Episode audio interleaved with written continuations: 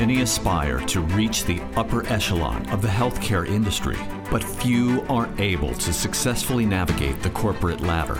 In this fortnightly series, C Suite Partners sits down with international healthcare executives, asking the tough questions and unpacking the personalities of the top industry leaders. Welcome to the boardroom. Ghislaine, thank you very much for coming to C Suite Partners in the boardroom. Sure, it's a pleasure. Can you just talk me through your current situation in terms of your business and your position? I'm in a startup. I am the founder and CEO. We've grown um, over the last five years from one person in my living room to about 250 people right now in four cities. And what we do is we actually give a wallet to each employee in each workplace mm-hmm. so that they can actually decide how to spend their insurance and healthcare money. So we've built an ecosystem of the entire value chain. Everyone from hospitals and insurers to clinics to health screeners. The next stage is where we're actually scaling and going through rapid growth. Where did the idea come from? I used to run Mercer and Marsh in the 14 countries. Okay. So it's Huge. we were insurance brokers um, for everyone from the mainly the Fortune 500. During my time there, I was there for eight years. We actually grew 800% to about a billion dollars in premium. But what we found out was that the clients were complaining about the entire industry. And then there were several complaints. One is that insurance premiums are rising, and yet our employees are not getting healthier. But the other thing is that because of the multi generational workforce in each workplace, we were not meeting their needs with one size fit all insurance. Mm-hmm. I try to convince Mercer to give me $10 million Okay. to build this ecosystem because I finally figured out how to do this to actually address all the pain points. Hmm. But Mercer, for five years in a row, never said yes.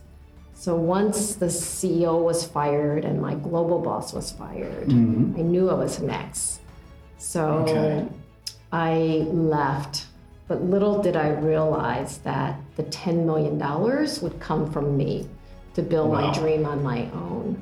So I signed a personal guarantee, took out 5 million from the bank, and then I took all of my money, my husband's money, my children's money, everything, Wow. and got the $10 million to build this. Okay. We knew we could build something to solve these issues, but it required technology to actually build the entire ecosystem and also to build the AI engine mm. to capture the data. One thing I really picked up in that answer was five times no. Where's the resilience come from? How, how do you keep moving forward when people keep saying five years and no? We don't do that. Um, I guess I was obsessed with this issue because if we're not solving the client's pain point, despite the fact that we were the fastest growing firm in Asia in the whole company um, and, and dominant in the region, we were 50% bigger than the number two. But yet, if we're not solving our clients' problems, what good are we? If there is a better solution, we, we should do it. And I wanted the firm to do it, but they didn't, so I'm doing it myself. Okay. But I, I, I have a history of, of resilience. I grew up um, in the streets of Watts during the riots.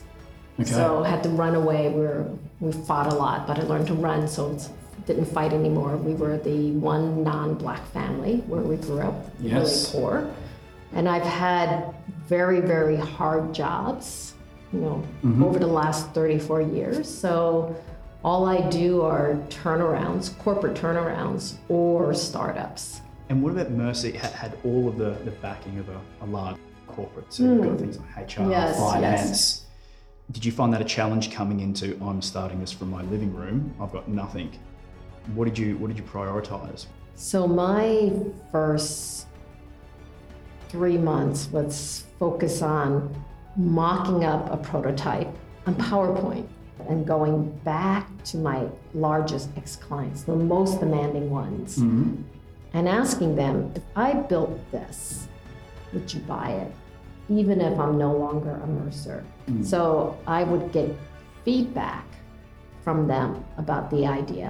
Um, and also over time, after my one year was over, that was my non compete period, the three clients I went to actually bought.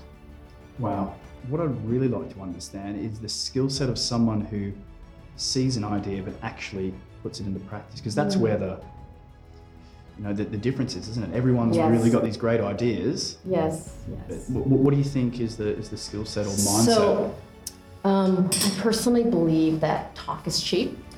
So it's it's a three skill sets that I learned from startups and turnarounds. One is the ability to walk into an industry, and I've been in different industries, and envision and articulate a very very different future. But Yeah. that's really based on what are clients' pain points and how do you solve that in an unconventional way.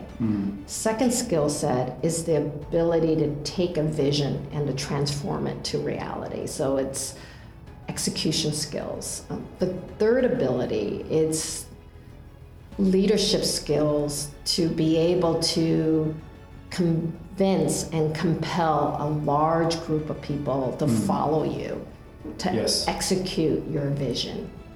You know, but shit happens every day and every hmm. hour. So how do you get the team to adapt to all the changes that you're going to go through in each one of these journeys? I believe that there is a valid excuse for every failure. You have to find the people who can overcome those valid excuses.